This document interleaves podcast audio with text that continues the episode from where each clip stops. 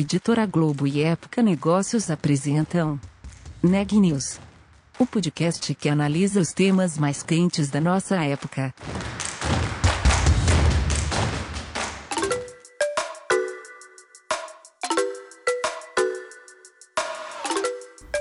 Olá, eu sou Ana Carolina Nunes, da Época Negócios. Hoje é sexta-feira, treze de novembro, e você está ouvindo mais um Neg News, nossa série de podcasts sobre os impactos da pandemia do novo coronavírus nos mais diferentes negócios. No episódio de hoje, o Renan Júlio traz a entrevista com o professor da Fundação Dom Cabral sobre liderança e como a pandemia vai exigir certas habilidades dos líderes nas organizações, principalmente neste momento de reabertura das atividades nos escritórios. Conta mais, Renan! Olha, foi isso mesmo, eu conversei com o português Paulo Almeida, que é professor da Fundação Dom Cabral, e na conversa ele deu dicas de como líderes devem se preparar para retornar ao escritório, aliando resiliência com os colaboradores e agilidade nos processos. Vamos ouvir como foi a entrevista? É, bom, vou começar então minha primeira pergunta, é, professor Paulo, queria que você contasse um pouquinho sobre essa pesquisa, falasse um pouquinho sobre a metodologia, para depois a gente entender os resultados disso, os insights que vocês tiraram a partir desse material, para a gente entender, né, como é que a pandemia vai impactar tanto a, a liderança nesse, nesse novo modelo de trabalho, nesse novo modo de viver. Conta para a gente, por favor. Paulo, nós procuramos entender como é que a pandemia estava impactando naquilo que seria a resiliência das organizações. Na, na verdade, nesse momento, nós estamos saindo, nós consideramos isso na Fundação Dom Cabral, que nós estamos saindo da era, vamos dizer assim, um, daquilo que seria a eficiência das organizações, você procurar organizações que elas são eficientes, que elas rapidamente geram resultado, para aquilo que nós consideramos ser a era da resiliência. Então, o que nós quisemos tentar entender foi como é que no caso das organizações aqui no Brasil, das grandes organizações privadas, elas estavam lidando com essa questão da resiliência. Na verdade, de que jeito é que elas estavam transformando a sua liderança, a sua gestão de pessoas e, eventualmente, a sua própria estrutura organizacional. Por quê? Porque implicaria, na verdade, nós fizemos um benchmark na Fundação Dom Cabral, um benchmark das melhores práticas mundiais, e implicaria, na verdade, trabalhar cada uma dessas variáveis, ou implica trabalhar cada uma dessas variáveis para você melhorar a resiliência de uma organização. E, em particular, num contexto atual como o, o da pandemia. Importava e importa trabalhar as lideranças, e trabalhar as lideranças relativamente a aspectos que nós consideramos fundamentais, como, por exemplo, a saúde mental dos colaboradores, ou aquilo que são, que são as capacidades para engajar as pessoas, quer num ambiente remoto, quer num ambiente híbrido. Implicava trabalhar a gestão de pessoas, só para dar dois exemplos daqueles que nós abordamos. Implicava trabalhar a gestão de pessoas, por exemplo, uh, naquilo que seriam uh, as, as possíveis mudanças uh, nos prémios e nos bónus, não é? nos jeitos de, nos jeitos de premiação, e implicaria também trabalhar a gestão de pessoas, por exemplo, nas questões da, uh, da distribuição do, do, do poder e da própria hierarquia. E, finalmente, também implicaria trabalhar as estruturas, implicaria trabalhar as estruturas no sentido de tornar as empresas menos em silos, mais colaborativas e diminuir os níveis, os níveis hierárquicos e aquilo que, que nós uh, chamamos, não é, uma uh, estruturação da, da, das organizações numa lógica muito de comando e controle. Porque, de facto, essa lógica de comando, de facto, essa lógica de comando e controle, ela uh, está desaparecendo, ou começou a desaparecer agora, com, por força da, da, da, da pandemia, não é? Só para fechar, um, relativamente a esse meu primeiro comentário, uh, Renan, é muito interessante, porque assim, uh, tem essa, essa, essa questão da liderança, das pessoas e da estrutura, e nós sabemos, pensamos numa outra variável que sobrepassa, que, que, que, que de, de algum jeito toca essas três, que é da autonomia. Nós sabemos pelos estudos que numa situação de uma crise uh, menos grave e menos prolongada no tempo, a tendência das organizações é para concentrarem autoridades no topo da hierarquia. Mas numa crise uh, que até um certo ponto ela é mais grave e mais prolongada no tempo, não é? Haja visto que esta é a primeira pandemia dos tempos pós-internet na humanidade, uh, nessa circunstância a tendência é para a autonomia ela chegar nas pontas da organização. Então, liderança tem que mudar e que tem, tem que rever o seu jeito de, de atuar, os líderes têm que rever o exercício da sua liderança, gestão de pessoas tem que rever uh, alguns dos aspectos que eram considerados uh, quase intocáveis no pré-pandemia, e uh, como um pouco fechamento de tudo isso, mas não necessariamente para ocorrer em último, estrutura. Tem que rever modelos de estrutura e modelos de organização. Então foram essas três uh, grandes variáveis, pensando que aqui a autonomia, durante a pandemia, na, nas organizações do Brasil, ela tendencialmente deveria ir muito mais para as pontas, com as implicações que isso tem, de novo, em liderança, gestão de pessoas e estrutura, e também com as implicações que isso tem nas formas de trabalhar e nos jeitos de trabalhar nas, nas organizações, que rapidamente tiveram que se reconfigurar em grande parte para o home office. Perfeito. E aí tem uma metáfora, né, que muita gente tem usado, né, professor, que é aquela do avião, né? Primeiro você coloca a máscara em você, para depois você colocar a máscara na pessoa do lado. E eu acho que ela se aplica muito bem aos líderes nesse tipo de situação.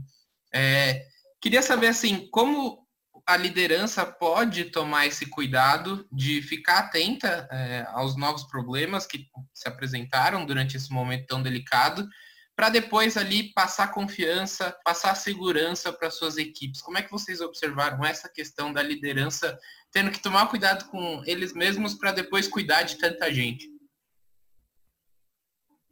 Isso é uma questão muito interessante. Uh, no geral, e depois acredito que nós podemos entrar nos detalhes, não é, do, do estudo e dos resultados a que nós, a que nós chegamos nesse nosso estudo, que, que é o que uhum. nos traz também aqui. Mas pensando na, na, na liderança e nessa metáfora muito interessante, não é? Primeiro, se houver uma situação de despressurização num, numa aeronave, você tem que colocar primeiro a máscara em você mesmo e depois você coloca a máscara no outro. Uh, nós sentimos na Fundação três grandes fases que hoje para, para nós uh, estão muito claras, olhando para os nossos clientes e aqui pensando nos nossos clientes no geral, quer público, quer privado, quer médias, quer grandes organizações, quer um, C-level. Tivemos uma, um, um primeiro momento, não é? Porque todos nós passamos, que foi um momento de grande confusão, ou de alguma confusão até grande confusão em algumas organizações, e uma necessidade dessas lideranças elas reconfigurarem a operação.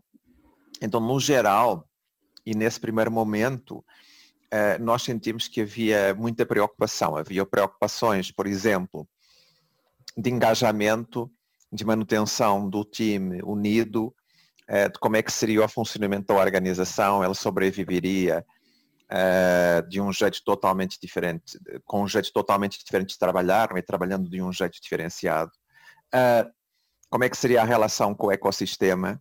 Mas esse primeiro momento, não é, como, como, como você colocou há pouco para mim, naquela semana, naquela virada, não é, da, da, da, da, da terceira para, para a quarta semana de março, não é, por aí, em que grande parte da, das organizações e, e, e das, das sociedades, e no Brasil em particular, entraram em, no lockdown forçado, uh, nesse momento, Um, um, o que caracterizou as lideranças foi uma certa, digamos assim, confusão, não é? Primeiro, então sim, foi, foi aquele, aquele choque, aquele espanto, e como é que eu vou dar conta?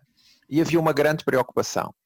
Depois, uh, quando nós começámos a entrar no, no, numa situação já de um, um certo novo normal, vamos dizer assim, em que passados uns dois meses, março, portanto, maio, junho, julho, agosto, setembro, é o momento em que as empresas e as lideranças conseguem reconfigurar e se reconfigurar e reconfigurar o seu time. E, e das uh, muitas conversas, não é, que nós temos com as lideranças intermédias e as altas lideranças que desenvolvemos na Fundação, uh, o que nós, o que nós sentimos, uh, o que nós observamos foi muita vontade de estar presente e muitas lideranças entendendo que um jeito essencial para trabalhar nesse novo normal era não só, e foi e é, não só redescobrir uh, um jeito de estar mais próximo e de ter de facto uma outra proximidade aos seus liderados, uh, como uh, isto implicaria uh, um novo conhecimento da vida de cada um dos seus liderados e lideradas. Então houve muito uh, uh, aquela questão de tentar entender as necessidades de cada um dos liderados e das lideradas, uh, entender, por exemplo, quando, eles estão em, quando essas pessoas uh, estavam em home office e tinham filhos, tinham outro tipo de necessidades, uma outra dinâmica familiar, quais é que seriam as melhores, uh, os melhores momentos para eles comunicarem com esses, com esses seus liderados, se tinham que ter atenção que a casa das pessoas ela tinha mais ou menos cômodos, então essas pessoas tinham capacidade para, de fato, estarem um, presentes àquela hora, uh, vamos dizer assim, inteiros, de corpo e alma, inteiros, numa, numa reunião uh, virtual, uh, e muitas lideranças começaram a marcar reuniões, por exemplo, no final do dia, porque sentiram que isso era mais importante para os liderados deles. Grande Sim. parte optou por uma comunicação muito próxima, então reuniões regulares. Das melhores experiências que nos foram descritas foram uh, reuniões, a realização de reuniões diárias, cotidianas com o time, muitas delas de microfone em aberto, não é? Houve C E Os de, de, de grandes empresas no Brasil que tiveram que se reconfigurar e tiveram a operação deles muito afetada nesse momento. Uh, e muitos desses C E Os, o que eles fizeram foi reuniões de microfone em aberto, vamos dizer assim, de câmera aberta, não é? Uhum. Uh, todos os dias com o time durante, durante os momentos mais complexos da crise. Isso foi muito importante. Essa proximidade, vamos dizer assim, no momento dois. E agora, no momento três, um, e aí é difícil falar para você uh, até que ponto é que a máscara que, a, que, a, que as lideranças colocaram nelas próprias foi uma máscara de qualidade, uhum. uh, e, portanto, que as permitiu se manterem equilibradas e resilientes. Nesse momento três, eu vejo uma preocupação, ou, ou, ou começa a existir alguma preocupação com o burnout, com a saúde mental dos, do, dos colaboradores nesse... nesse novo normal, o que me parece que é uma decorrência lógica, não é? Porque um, todo mundo fala, inclusive, que, que agora até já estamos numa segunda fase quase de burnout, porque nós ficámos trabalhando muito mais no, no, no, mundo, no mundo em geral, não é? Na humanidade em geral, uhum. um, nesta primeira fase da pandemia, e você encontra vários estudos, não apenas aqui no Brasil, Europa, Estados Unidos, mundo em geral, China, inclusive, tanto Ásia, mundo em geral, que falam que agora estaremos numa fase já quase dois até de burnout, porque de fato nós acabamos uh, estendendo a nossa jornada de trabalho e, e, e o tempo de deslocamento agora para aqueles que, que, que, que não vão mais no, no local de trabalho tradicional, no espaço de trabalho tradicional, esse tempo de deslocamento nós acabamos transferindo para a nossa jornada de trabalho, as nossas jornadas de trabalho diárias, elas se prolongaram muito.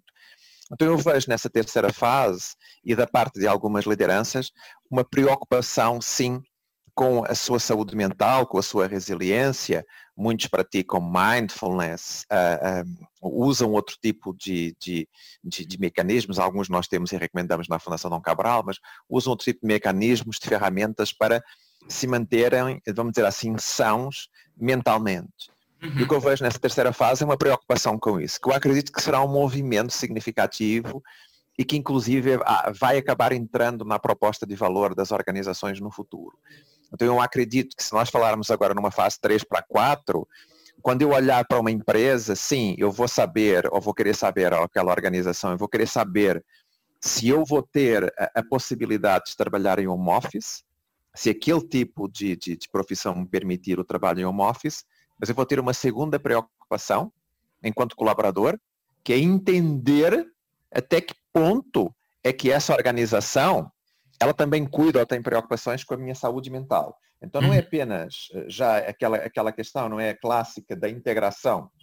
Nós já não falamos mais em, em, em, em vamos dizer assim, em, em compatibilização, vida pessoal ou equilíbrio, vida pessoal, vida empresarial. Hoje nós falamos em integração vida pessoal, vida familiar. Então, é mais hoje essa preocupação quando nós estamos pensando numa, numa, numa, numa organização mais, vamos dizer assim, moderna, a Renan, é muito mais essa preocupação de saber se, para além do home office, a organização também tem na sua proposta de valor um cuidado com, com, com a minha saúde mental. Então, acredito que nessa quarta fase e nos próximos anos, a questão da saúde mental, que já vinha sendo falada uh, como uma das essenciais nas, nas organizações contemporâneas, ela vai entrar em, em definitivo, ou está entrando em definitivo na pauta das organizações. Então, acredito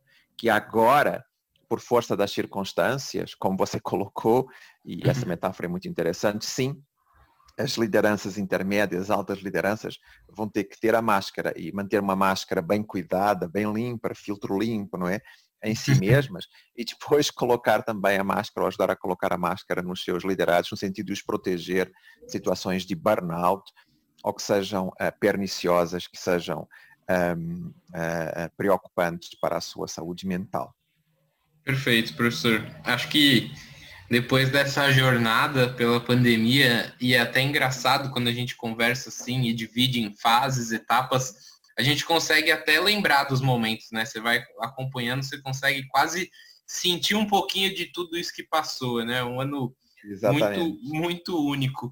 Mas aí, dando esse passo para o lado, né? Voltando, queria então que você me falasse sobre os resultados e os principais insights que vocês tiraram desse estudo, desse material que vocês fizeram, por favor. Perfeito. Nós, nós quisemos tentar entender, Renan, na, na, na Fundação Dom Cabral, como eu falei para você inicialmente, como nós falámos inicialmente, o que é que uh, leva uma organização a estar preparada uh, quando nós falamos de, de, de uma situação como essa, não é? De, de pandemia, e até que ponto é que a organização ela se, vamos dizer assim, reconfigurou, reconfigurou uh, para, de algum modo, dar conta uh, daquilo que é uma situação como, como a da agora, não é? De, de, desse, como, como, como as pessoas falam, desse, desse novo normal, e como é, que, como é que as organizações estariam dando conta, vamos dizer assim, uh, de se reconfigurarem e de se reajustarem Para, para dar, uh, uh, uh, vamos dizer assim, um, um, um novo, uma nova estruturação àquilo que, que, que as faria se tornarem mais, mais resilientes. E, e a primeira surpresa, a primeira surpresa para nós, uh, haja visto que, que, que o estudo foi... foi aplicado uma, uma amostra bem representativa da, de empresas do Brasil, e a Fundação tem esse acesso, não é? Uh, a, a empresas de médio e de grande porte uh, privadas que, que, que têm, de facto, o impacto grande no, no, no, no país e, e, e nos colaboradores que, que fazem parte delas. A grande surpresa uh, para nós um, foi a, a falta, vamos dizer assim, de, de, de, de preparação das empresas para uma situação como essa, e uh, o caminho que elas ainda têm que, que, elas ainda têm que, que percorrer. Uh, como é que nós uh, tornamos uh, essa questão uh, objetiva? Como é que nós objetivamos? Bom, nós criámos um, um índice no estudo chamado uh, I T O, que na verdade é um índice de transformação organizacional, e que, se você vir, vamos dizer assim, ao contrário, em espelho, você entende qual é que é uh, o potencial que ainda existe para a transformação nessa organização. Mas aqui o potencial, uh, Renan, ele é visto como algo, uh, eu, eu não queria classificar desse jeito, mas eu, eu diria que de, ruim, de, de ruim. Ou, ou seja, uma empresa que tem mais potencial para a transformação no nosso índice, Uh, uh, Renan, e depois você vai ter esses dados, você já tem esses dados todos no detalhe, não é? Uhum. Uh, e depois poderá olhar, vai olhar certamente para eles com, com, com mais carinho ainda, eu espero. Uh, esse potencial de transformação, ele me dá justamente o quanto aquele setor de empresas em particular, porque aqui estamos falando de dados agregados por setor, mas depois é possível uh, olhar caso a caso, empresa a empresa, uh, se, se, se, se, essa, se essa empresa quiser, que aí nós podemos fazer um diagnóstico mais aprofundado via fundação, mas aqui o que nós fizemos foi olhar para as empresas em geral e por setores. Então, se olharmos para o índice de transformação organizacional no, no, no Brasil inteiro, nos resultados do nosso estudo, ele nos dá quarenta e um vírgula noventa e sete. Então, estes quarenta e um vírgula noventa e sete significam que de zero a cem, porque uh, nós quisemos transformar uh, o índice no índice cem, porque fica mais fácil e é mais perceptível. Nós estamos habituados a lidar com porcentagens, então faz mais sentido. Uh, quarenta e um vírgula noventa e sete significa que há globalmente, nas organizações privadas no Brasil ainda, um potencial de transformação de cinquenta e oito vírgula zero três. Então vamos dizer que em, em, em, em números aqui absolutos, não é porque o índice é números absolutos, mas é assim, as empresas, elas nem sequer atingiram, globalmente falando, aquilo que seria o, o, o, o, o metade do que seria desejável para elas, de fato, se tornarem mais resilientes numa situação ou numa nova situação como essa que demanda agilidade, não é? Porque a agilidade aqui é o nome do jogo, não é? Agilidade e resiliência agora são o nome do jogo para as organizações. Uhum. Então, isso significa que as empresas globalmente consideradas, e aqui nós fizemos um benchmark, Renan, com as melhores práticas mundiais, as empresas do Brasil globalmente, as empresas privadas, globalmente consideradas, elas nem chegaram, vamos dizer assim, a meio do caminho da transformação que seria, de novo, de acordo com as melhores práticas mundiais, seria aquela desejável para elas se tornarem mais resilientes nessa ou numa outra situação semelhante, semelhante àquela que nós estamos agora vivendo, não é? De pandemia global, uma situação de crise emergencial em que, que implica reconfigurações da, organi- da, da própria organização, da operação necessariamente, da, estru- da liderança, da gestão de pessoas e da estrutura. Uh, o que, e, e, e o que é que isto significaria? Bom, isso significaria, na prática, que as empresas elas deveriam estar revendo, ou pensar a rever no curto prazo, uma série de itens uh, relativamente àquelas três variáveis que eu coloquei no início da nossa conversa. Liderança, gestão de pessoas e estrutura. Nós uh, usamos essas três variáveis e subvariáveis aqui, proxies, para criar esse índice e, para além disso, nós olhamos para o perfil de lideranças nessa organização. Então, uma empresa que, de fato, estive, se estivesse transformando, ou já estivesse, estivesse transformado na sua liderança, na sua gestão de pessoas, na sua estrutura, e tivesse um perfil de liderança ágil e adaptativo, essa seria a empresa cem. Seria a empresa, a organização que estaria, no nosso entender, mas no nosso entender aqui de novo, como eu falei para você, embasado naquilo que foi o benchmark que nós fizemos das melhores práticas mundiais, seria a empresa que estaria preparada para uma situação como essa. E os dados no Brasil, por setores, Uh, olhando por setores, os setores em que, a, que as empresas aparecem um pouco mais preparadas são a educação, aí nós temos um valor de cinquenta e três pontos no índice, uhum. Tecnologias de informação cinquenta e um pontos, e a partir daqui para baixo, nos outros setores, nenhuma, nenhuma das empresas no, nos outros setores chega sequer aos cinquenta pontos, vamos dizer assim, então a metade do caminho, a metade do trabalho que elas deveriam ter, deveriam ter feito ou estar fazendo para, de fato, se tornarem mais resilientes, adaptáveis e com uma capacidade para fazer face a um novo choque, a uma nova pandemia, a uma nova crise como essa aí.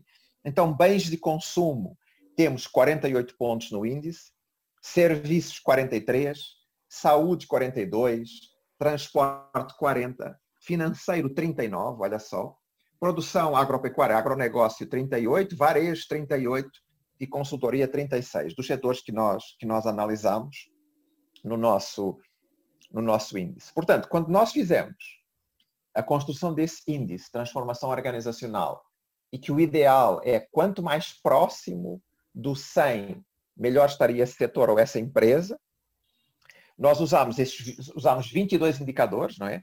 Sete, sete indicadores para as melhores práticas de liderança, benchmark mundial, sete indicadores para as melhores práticas de gestão de pessoas, benchmark mundial, sete indicadores para as melhores práticas de redesenho da estrutura, não é? De redesenho organizacional, e um indicador, o vigésimo segundo, uh, relativamente àquilo que seria o estilo de liderança mais ágil, mais adaptável, mais colaborativo, que é o mais adequado neste momento ou, ou numa situação como essa para fazer face a um choque ou uma crise.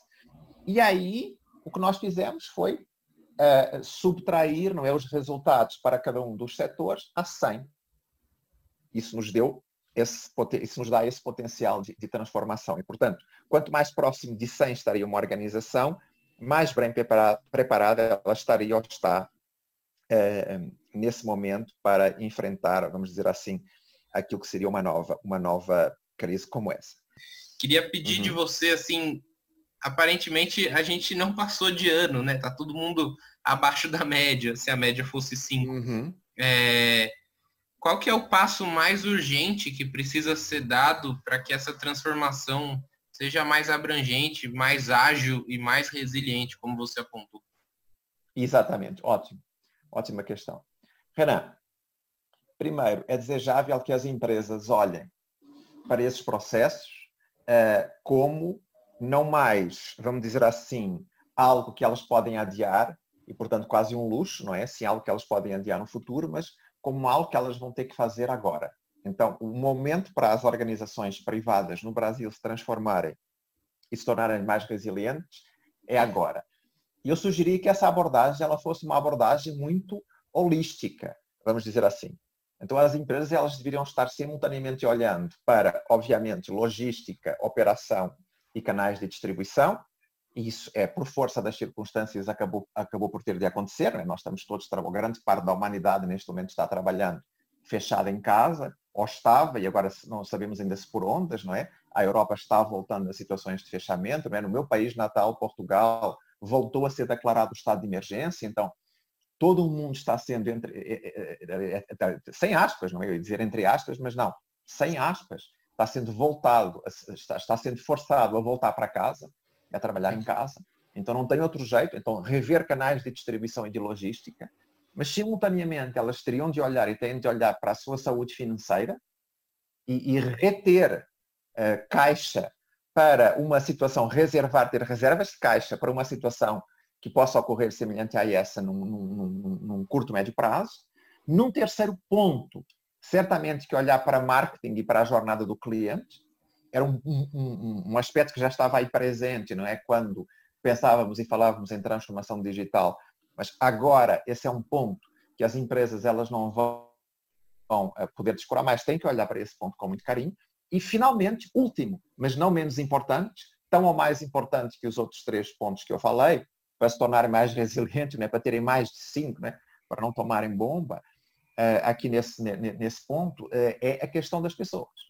E nas pessoas, ter uma visão holística, que de fato trabalha liderança, trabalha desenvolvimento de lideranças, saúde mental dos colaboradores, que trabalhe gestão de pessoas, menos me, empresas que têm que ficar menos hierarquizadas, em que o processo de tomada de decisões ele, ele tem que ser mais ágil.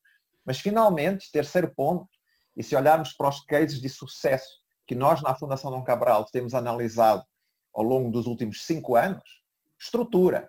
Não dá para fazer tudo isto, Renan, sem olhar no finalzinho, na cereja, como a cereja no topo do bolo, sem olhar para a estrutura e fazer uma revisão do modelo de estrutura. E, e não adianta estar a jogar essa revisão para debaixo do tapete, porque é inevitável que ela aconteça. Quando nós olhamos de novo para os cases de sucesso dos últimos cinco anos aqui no Brasil em transformação digital, o ágil, a transformação, ela conduziu inevitavelmente na ponta, na verdade no final do dia, a uma transformação de estrutura. Seria bom não esperar por uma nova crise ou por uma situação como essa para começar a trabalhar todas estas variáveis. Portanto, para começar a subir, vamos dizer assim, no nosso índice Fundação Dom Cabral de um, transformação organizacional, ou de potencial de transformação. O potencial de transformação é ser cada vez menor, porque, de fato, a empresa e a organização já está cuidando de liderança, de formas diferentes de gerir pessoas e de revisão da própria estrutura com o estilo de liderança que ele tem que ser muito mais colaborativo, muito mais ágil, de facto com muito mais autonomia nas, na, nas pontas, mas tudo isso acompanhado por, uh, vamos dizer assim, um sistema complexo aqui de, de, de, de variáveis, mas em que você tem que estar mexendo nessas três ao mesmo tempo, liderança, gestão de pessoas e estrutura, e não estarem focado apenas numa delas. Uhum. Esse, para mim, é o segredo para você levar a organização para a resiliência. Dá trabalho? Sim, mas quando é que é o tempo para agir? Ah, é ontem. Perfeito, professor. Então, eu só posso agradecer a sua ótima participação aqui com a gente. Foi muito legal o nosso papo. Obrigado mesmo. Obrigado, Renan. Foi um prazer enorme estar aqui, poder compartilhar esses dados dessa pesquisa, não é que, que, que na verdade, eu espero que sejam estimulantes e provocadores para as organizações no, no Brasil em geral. Notícias do dia.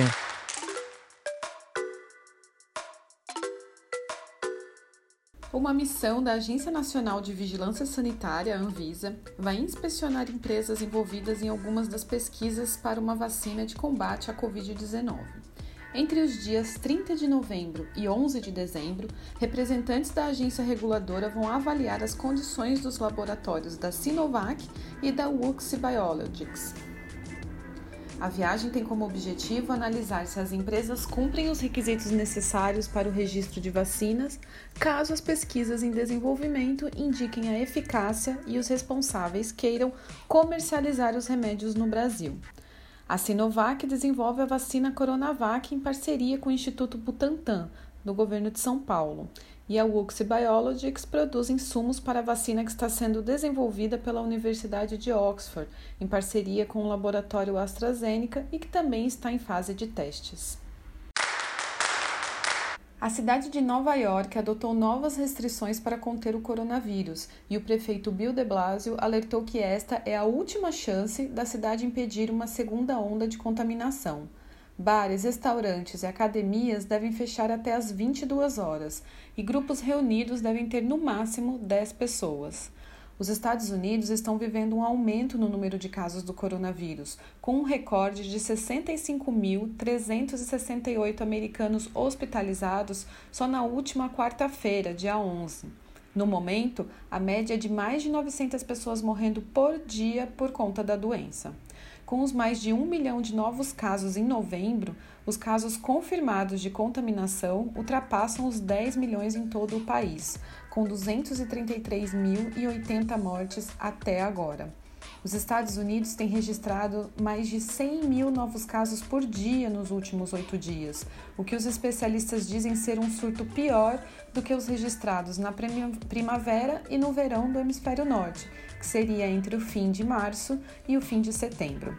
Especialistas alertam que hospitais em todo o país podem ficar sobrecarregados em breve. O último boletim divulgado pelo Conselho Nacional de Secretarias de Saúde registra cinco milhões oitocentos e dezenove mil quatrocentos e noventa e seis casos confirmados de covid dezenove no Brasil e cento e sessenta e quatro mil novecentos e quarenta e seis óbitos, uma taxa de letalidade de dois vírgula oito por cento. O Neg News de hoje fica por aqui. Até a semana que vem.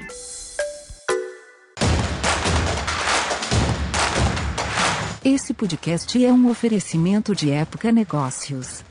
Inspiração para inovar. Não deixe de conferir nossos outros podcasts. Presidente Entrevista Presidente.